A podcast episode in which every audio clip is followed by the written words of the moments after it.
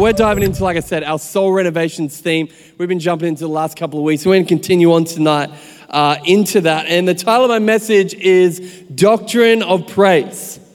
Doctrine of Praise. God has given every single one of us a unique design, a unique call, a reason why we're alive. He has placed the very breath in our lungs every single day for us to be able to live out this call, this unique design in us. He, he formed us in our mother's womb. He, he gave us a, a download, a blueprint from heaven, a strategy that He's called each and, each and every one of us to be able to live out for all of our days of what He's called us to do. And He ultimately, as well, He's called in partnership with this this idea that He's called us that we wouldn't just be living in turmoil or living in pain or living in heartache or living in torment, but God's desire for us is that our soul would prosper. That our soul would prosper. He, he's designed for us to live a prosperous life, to be able to live a life of health, to be able to live a life of wholeness, not to live a life where we're stumbling our way to heaven, trying to get, just get through the next day. But God is designed for us and has a desire and plan for our life that we would live prosperous even to the depths of our soul. We know this because it says in 3 John chapter 2 verse 2, Beloved, I pray that you may prosper in all, all things and be in health just as your soul prospers. But you see, we will never have our soul renovated whilst our praise is distracted. Whilst our praise is distracted on different things of this world, we'll never be able to position our heart, position our soul to be renovated, recalibrated, as if God's doing a spiritual heart surgery on the inside out and transforming us, positioning us for all He has for us, unless we position our praise in the right place. Why is this? Is because at its core, at our very DNA, at the very reason why God has created you and I, it is to praise Him. At the very reason of why we're designed, it isn't necessary to have a certain career. It isn't to necessarily have a certain university degree. It isn't necessary to have live in a certain city or live in a certain nation. Although God will call you to different aspects of that, the deeper cause of why He calls you there is that you would bring glory to Him, that you would praise Him.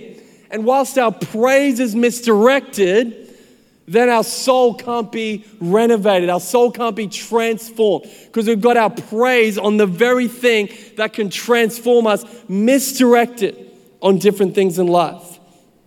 So it's not a question on if we praise, it's a question on what we praise, or rather, who we praise that position our life of do we praise the things of God and give Him glory, or have we misdirected ourselves and it's leading us to go in this spiral and this cycle where we've led ourselves down a track where we can't seem to shake ourselves free? Point number one tonight is this where your praise is directed, your soul is headed.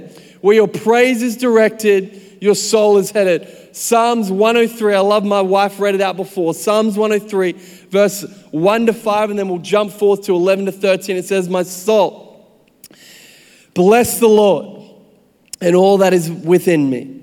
Bless his holy name. My soul, bless the Lord, and do not forget all of his benefits. He forgives all your iniquity, he heals all your diseases, he redeems your life from the pit. He crowns you with the faithful love and compassion. He satisfies you with good things. Your youth is renewed like an eagle. That is a word for Pastor Mike today. Your youth is renewed like an eagle. For as high as the heavens are above the earth, so great is his faithful love towards those who fear him. As far as the east is from the west, so far he has removed our transgressions from us.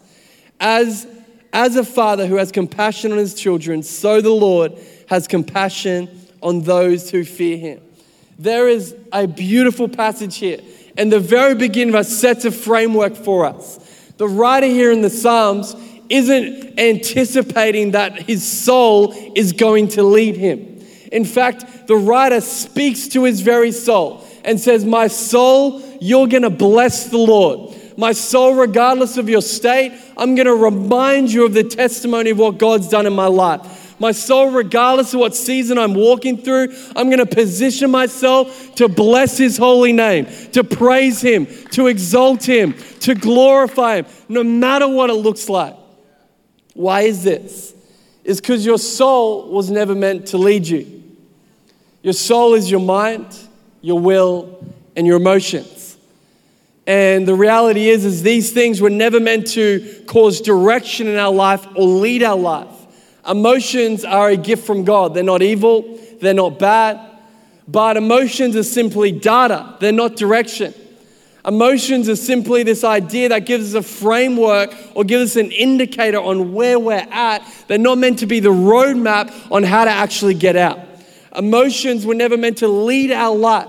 So here we see in, in the Psalms him speaking to his soul, saying, regardless of how I feel, I'm going to ex- I'm going to position my life to exalt the name of Jesus. You know, I find two things in collaboration focuses in this psalm. One is focused on breakthrough, the other is focused on testimony. You see, it goes deeper than simply a obligation, thanking God at the dinner table while we're saying grace and giving praise to Him and glory to Him in that way. Like, thanks God for the food tonight. Amen. And then you head on out. There is a deeper place of praise where we understand it's not driven out of obligation. It's not driven out of a sentiment or a homage that we just simply throw to God, but it's actually positioning our heart to be able to praise Him for the breakthrough we believe is coming, but also praise Him for the testimony of what we know He's done. So we position our life. And this is why you'll find on church on Sundays, people aren't hungry to be able to get in the room. They're not here at 5:55 early, packed room, because they because they're living their life and they don't actually know what they're believing for. They don't even know what they're believing for breakthrough for. So why would they get in the uh, room early to praise God? Because they don't even know what they're believing for. Yet alone living a life of faith that would actually have testimony and fruit around your world that you said, man, my week, God just moved. I'm going to make sure I'm here at 5.55 on the dot, early in the room to praise my King for everything he's done in my world. But if you're living a life that's lacking faith, that's distant from God, then it's no wonder that you're not compelled to get an atmosphere that could praise his name. Do you see it that our praise is deeply connected to the state of our souls? The reality is, is you don't have a pride problem. You have a praise problem. Because your problem isn't pride, it's the fact you're exalting and praising yourself over God. The reality is, you don't have a spiritual hunger problem. You have a praise problem. Because what's taking place is you're exalting your comfortability, your complacency, and you're putting your praise there rather than actually putting, stepping yourself out of your comfort zone to be able to praise Jesus. The reality is, you may not have an addiction here. You, but what it is, is you're positioning your heart to find your satisfaction, your praise in the things of this world, into idols, into drugs, into porn. Position your life that way versus positioning your heart towards praising the King of glory. The praise is deeply connected to the state in our souls. Psalms 42 11 says this Why, my soul, are you so dejected? Why are you in such turmoil? Put your hope in God, for I will still praise Him, my Savior and my God. Where your praise is directed, that is where your soul will head. Where the direction of your praise, that is where your soul will ultimately end up. If you want a healthy soul, a prosperous soul, you need to go back to the root and ask, What am I praising in my world? This writer here in chapter 42 says this exact thing. My soul's in turmoil. My soul's dejected. I feel like I'm just beaten up. I'm bruised. But in that moment, I have an opportunity to respond in praise. I have an opportunity to respond in praise. And the scripture says to put my hope in God, for I will still praise Him regardless of my season. You know, praise was never meant to be reserved for the Sunday service. But the Sunday service will expose your praise when you're not here. You know that uh, the, the, the, the praise moment, the, the couple of minutes that we have together as we praise and we worship, all that is doing is indicating how your praise is going to be tomorrow. Because I tell you what, if you're not comfortable praising God in this room, it's going to be really difficult praising God out there. Because in this room, there's no judgment, there's acceptance. You can exalt His name, you can lift Him, you can walk in feeling like you've had the most rubbish week. But if you can't praise Him in here, you're going to struggle out there when you're surrounded by people who are throwing shade at you, who are pushing you down, who are rejecting you. These are the moments we can come together to stir our faith, where our praise is directed there your soul is headed.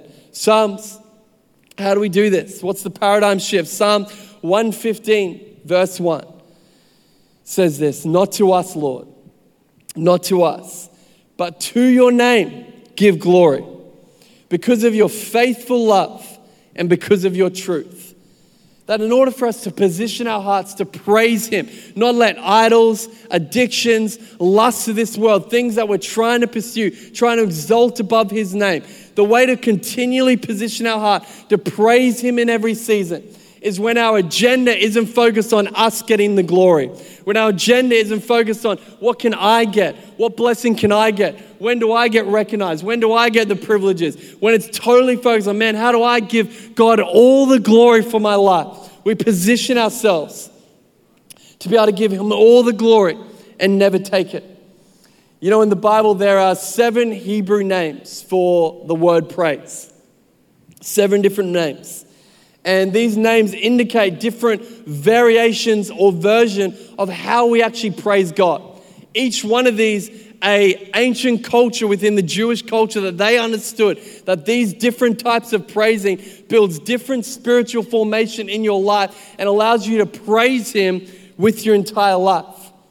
Seven uh, Hebrew names of praise. The first one is Toda. This speaks about a sacrificial praise, a praise that actually costs you something. There is a deepening when we praise God that it should actually cost you something. It says in Hebrews that we are to bring Him a sacrifice of praise, that our praise should cost us something. It should be worth something that we can lay at the altar. It should actually be an investment of saying, Hey, God, you've done so much for me, and now I'm willing to lay my life down for you in praise. The other one is, the, sorry, the, the second name is Yada which pray, this praise is an expression of surrender. This one literally speaks about when we lift our hands. It speaks about the literal lifting of hands and praising the King of glory. The, the, the name Yah there speaks about the hands and the lifting of hands.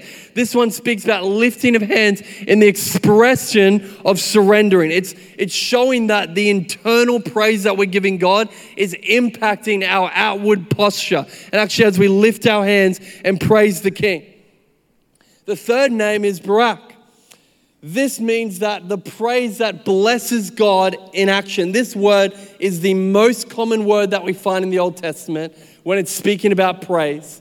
It's the most common and every time it's used, it's used as a verb. It's never used as a noun. It's never, never used as a theory.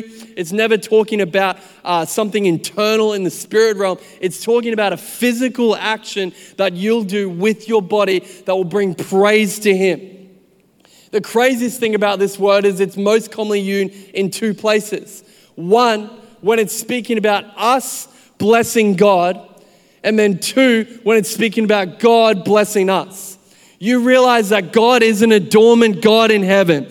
He is a God of action. He is a God that wants to bless you, actually move in your world when you lift up and exalt His name. This is what this means. The fourth name is, is um, Shabach, which this simply means to shout in the context where, you know, you may have seen in services maybe in a lead moment or in a moment where the worship lead is leading us, this moment is literally saying to lift a shout of praise.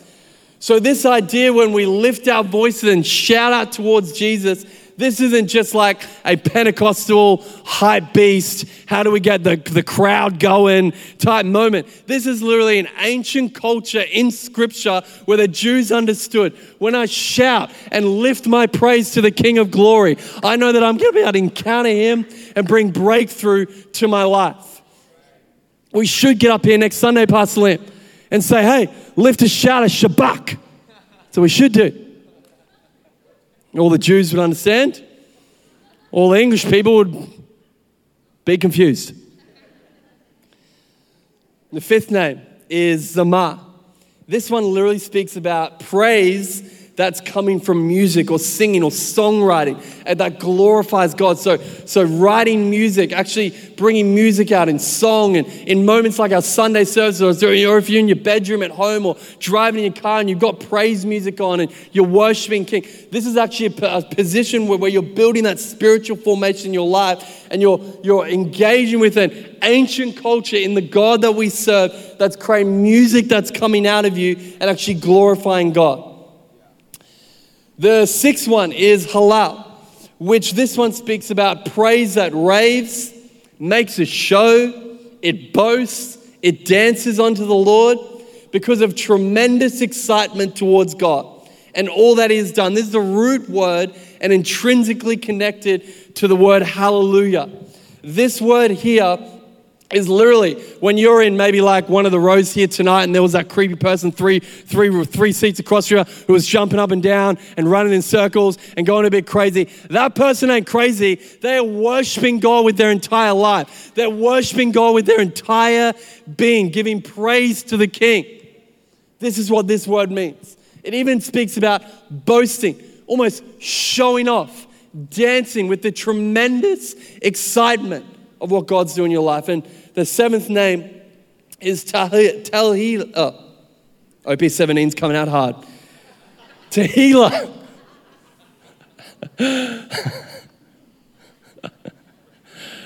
Amen. We're on an ATAR system now, so I just need to, I need to bury it in the grave and rise up as a new man, you know? Shakadabundi. Shirakadaba. Sorry. I'm speaking tongues on the mic, someone will get me in trouble. I'm just kidding. That's for the haters.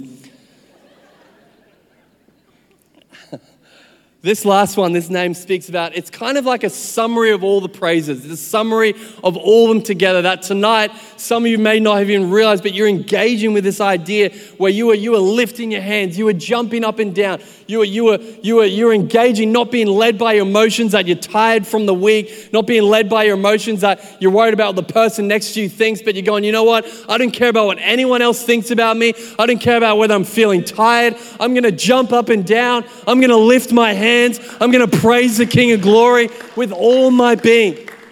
I want to give him everything I got because he's worthy of our praise. You know, we had a, one of our incredible interns was sharing a testimony the other week, um, just in class, where we're kind of talking around this conversation of what does it mean to, to live your life to God, live a life that's, that ultimately praises Him in every avenue and facet of your life, that we just live as a life laid down, that we can give Him glory in everything that we do. And she was sharing a testimony of her grandparents, that they were missionaries overseas.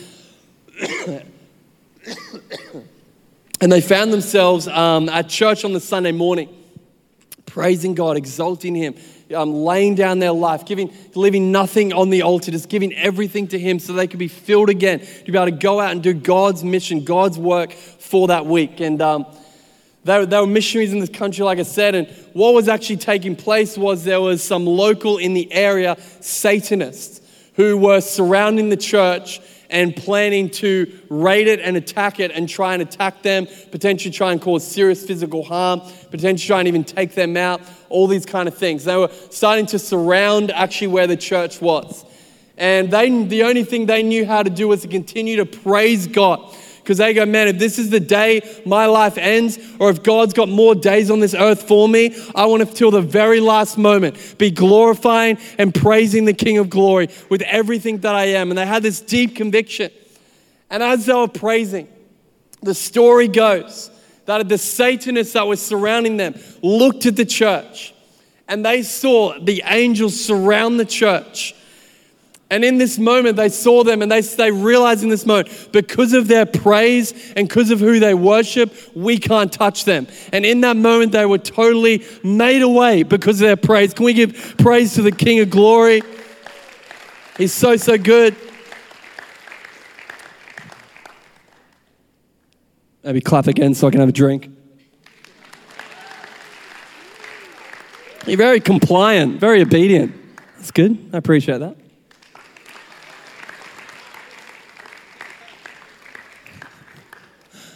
I didn't even tell you to do that. You just that's leadership. You just lead it. It's good. There we go, eh? It's 1 Corinthians 6, 19 to 20. It says this. Don't you know that your body is a temple of the Holy Spirit who is in you, whom you have from God? You are not your own, for you were bought at a price. And a response to that, this is what the verse says. So glorify him with your body. In other words, allow yourself to step into this place where your entire body, body, soul, spirit, praises the King of glory, allows him to bring breakthrough and testimony of life and transform you from the inside out. You know, Christ probably knew more than anyone, we can confidently say, what it meant to live sacrificially, bringing glory to God. Sacrificially laying his life down with his entire self, his body, his soul, and his spirit, giving praise to the King. He probably knew it better than anyone, modeled it better than anyone, showed us what it meant to actually live sacrificially with his life. And there's a moment where we see one of the greatest moments of praise take place on what we know as the cross of Calvary. In this moment, we find it in Matthew 27 46. Jesus had been pierced, he'd been broken, he'd been bruised, he'd been beaten, he'd been pierced on his side, he had nails in his wrists and his feet, he had the crown of thorns on. His entire body was in a state where he was totally, the scriptures say, in almost a place where he was unrecognizable. That if you knew him face to face, you wouldn't be able to recognize him. That's how badly beaten he was. And in this moment, we see in Matthew, sorry, 27, this famous phrase where Jesus says, My God, my God, why have you abandoned me? My God, my God, why have you abandoned me? This great moment where God was prophetically, sorry, Jesus was prophetically speaking into what was about to take place. That in this moment of suffering, this moment of turmoil, where his soul was a, a, a total torment, where he was just getting beaten in his body, in this place, he gave praise to the king. But in this moment, there are many interpretations of this passage where Jesus says, my God, why have you abandoned me? Some translators say, Why have you forsaken me? There is different interpretations where we think about this scripture and we think this was the one moment in history where Christ was separate from God and God had turned away from him. And because of the sin that he was carrying, he was totally separate from God. But if we follow that train of thought, we get a bit down a sketchy path theologically where we start to question whether is that saying that the Trinity, the one that's in perfect unity, the one that we know, can at any one point be separated? Or are they truly, do we believe that the Trinity is a three in one God? It follow, if we follow this path enough, it gets us into a place of almost like a polytheistic idea where we start to think not that God is three in one, but rather he's actually three separate gods, and that it's Jesus, it's the Son, it's the Father, and the Holy Spirit, but it's not three in one. It's a dangerous road when we follow that. Another interpretation of this passage is this idea that um, almost in a noble way, God was so couldn't bear the thought or, or even look at Jesus in that state that he couldn't help but turn away and separate from him. And it was the one moment because of the sin he was carrying that he was separate from him because he couldn't bear to look at him, he couldn't bear to turn away. And this is a noble thought because we can preach it, we can teach it, we can say this idea that, hey, whenever you felt like God isn't with you, Jesus experienced that too. But we don't see this here. Because what we see is Jesus when he said, My God, my God, why did you abandon me? He wasn't just coming up with a Hebrew phrase in that moment. In fact, he was quoting scripture. On the cross, he was quoting Psalms 22, When you understand Psalms 22, you understand that this whole passage is a passage that speaks about that although I'm suffering right now, this is going to be led into praise and victory. Although I'm in a moment where I'm in pain right now, I know that God is going to lead me to praise. You see, in that moment on the cross, as Jesus felt totally beaten, it wasn't a case where God had left him, but in fact, he was prophesying. Every Jewish person, every person who'd read this, every scholar, everyone who'd read the word in that time would have known exactly what Jesus was quoting. And he was quoting in this moment Psalms 22, saying, You know what? Although this looks like suffering right now, this is about to end in praise. Although this feels like pain right now, I know that God is about to bring victory in my world. This is encouraging news because this shows us that, regardless of maybe the torment or the turmoil or the pain that you're going through, Jesus on the cross that day knows exactly what you're going through. And he wants to say that you can stand in agreement with him tonight and say, you know what, although I feel like I'm in suffering right now, God's gonna bring me through to victory. He's gonna bring me through to praise. And God's gonna fulfill the promise on my life. Psalms 150, verse 6 says this Let everything that breathes praise the Lord. My last point is who we praise, we agree with. And who we agree with determines our reality. You know, the entry point to the presence of anyone is your awareness of them standing next to you or standing in front of you. That right now there's a couple of hundred of us here tonight, but you're only aware of a few of them. You're only aware of maybe the people within your direct uh, circumference or, or, or, or, some, or a friend you know who's sitting here tonight. Although there's people in the room, because if you're not aware of them, you have no idea they're sitting here. It works the same with our praise. That whatever we praise, we're coming into agreement with, and our awareness opens up to it. And when our awareness opens up to it, it allows our reality to totally transform and shift. This works on two levels. It means that when we're praising idols, when we're praising ourselves, when we're praising things of this world, our reality is totally defined by those things. But when we praise the King of glory, when we lift up his name, we exalt him in everything that we're doing, when we jump up and down, we lift our hands, when we push ourselves out of this place of comfortability, complacency, and allow ourselves to praise his name, God comes and encounters from the inside out. And even if we feel suffering, even if we feel pain, God wants to encounter us and have a soul renovation tonight through our praise as we redirect it towards Him.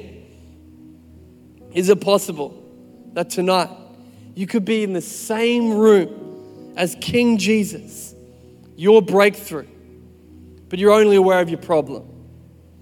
Is it possible that right now you could be in the very room of the one who can save your soul, but you're only aware of your addiction?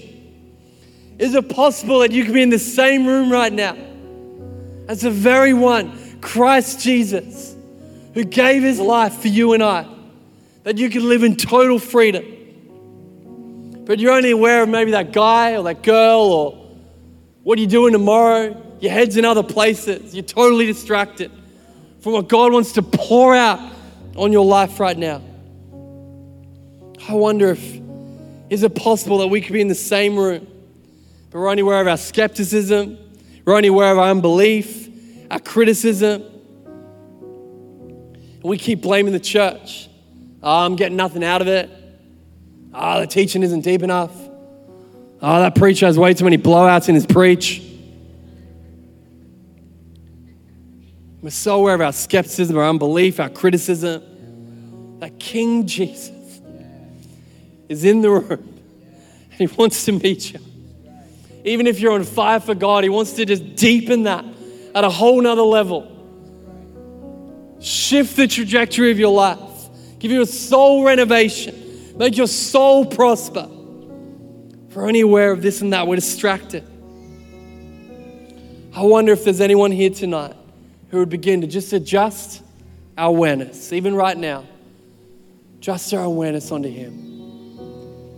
And in this moment, the prison cells would break open in our heart. The chains would begin to fall off. Bodies would begin to get healed. Those generational curses that have been bonding us would lift off us. That demonic oppression that's been tormenting our dreams and our nightmares would break off us. That we have an undeniable encounter with Him as we praise His name. If we could all close our eyes, that'd be amazing. Hey, maybe you're here for the very first time and still sussing this whole deal out. You're like, ah, oh, man, this is my first time in church, or even the first time hearing about the name Jesus, the one that wants to set me free, the one that wants to bring soul renovation on the inside. Or maybe you've been coming a long time, maybe even call Citipointe home, maybe you're one of the fam. But if you ask yourself right now this very important question Do I know Jesus? Do I know the one that can set me free? That I don't have to live in bondage anymore. I don't have to live with my soul in turmoil anymore, but I can live totally free. If the answer to that question is, you know what, to be honest, Chris, I, I don't know him. If I'm real, he's not my best friend. Or maybe you used to know him, but you feel distant from him. He feels like you just can't engage anymore. Your life is with bondage. You've been wrestling with different stuff. You got different stuff going on in your world that's been distracting you, consuming you, leading you down wrong paths. And you know, man, my praise hasn't been on him. It's been on a whole bunch of different stuff. But tonight's the night that you say, yeah, this is for me. I want to praise the King glory. I want to give him all my praise. I want to make a decision right now. You don't have to understand everything. You don't have to be perfect. You don't have to have all your ducks in a row. You don't have to have like everything sorted in your life. You just have to say yes. You just have to say yes to him. And he'll come, the Holy Spirit will come and dwell on the inside of you and begin to do a precious, powerful, amazing work that will transform your life. If that's you and you want to make a decision to follow Jesus, whether it's for the first time, as a recommitment, or you're not totally sure you're saved, but you want to be sure. The Bible says we can be confident on our salvation. You're not totally sure you're saved. That you know what? You don't know what tomorrow brings, but you want to know no matter what you're going to walk through, Jesus is going to be with you. If that's you on the count of three, you want to make a decision to follow Jesus, whether for the first time or a recommitment, on the count of three, I just want you to be really brave and shoot up your hand on the count of three. One, two, three. Shoot up your hands. Incredible decision, amazing decision. Amazing decision down the front, bro. Incredible, amazing decision in the middle. Amazing, amazing, amazing, incredible decision. Come on, is there anyone else that look from left to right? Shoot it really high. I don't want to miss this. Yeah, amazing in the back. Two hands in the back. Incredible decision. Amazing decisions. Come on, is there anyone else? Shoot it really high. Shoot it really high as I look one last time from left to right. This is the most important decision you'll ever make. This decision determines every other decision you make from here on in. Come on, I don't want to miss it. From left to right. If that's you, just shoot it up really brave. Just one more person. If that's you, God's beating on your heart. You know this is for you. You don't want to miss this. You don't want to miss this. Incredible, incredible. Amazing decision in the back. That's incredible. Amazing. And Father, we thank you so much, God, for every decision. God, there weren't light ones. God, but even right now, your Holy Spirit will come and rest on the inside of them. God, even sense that maybe ones or twos who shot up their hair, whether they didn't get the whole way up, God, they can resonate with the idea that their soul's been in turmoil. Right now, Father, we thank you that salvation is a, is a transformational, holistic salvation that transforms us from the inside out. And right now, Father, we thank you that your Holy Spirit is coming to rest upon them. God, the old is gone and the new is come. God, the distractions of this world will be no longer, and they'll be able to praise the King of glory. Come on, can we celebrate every decision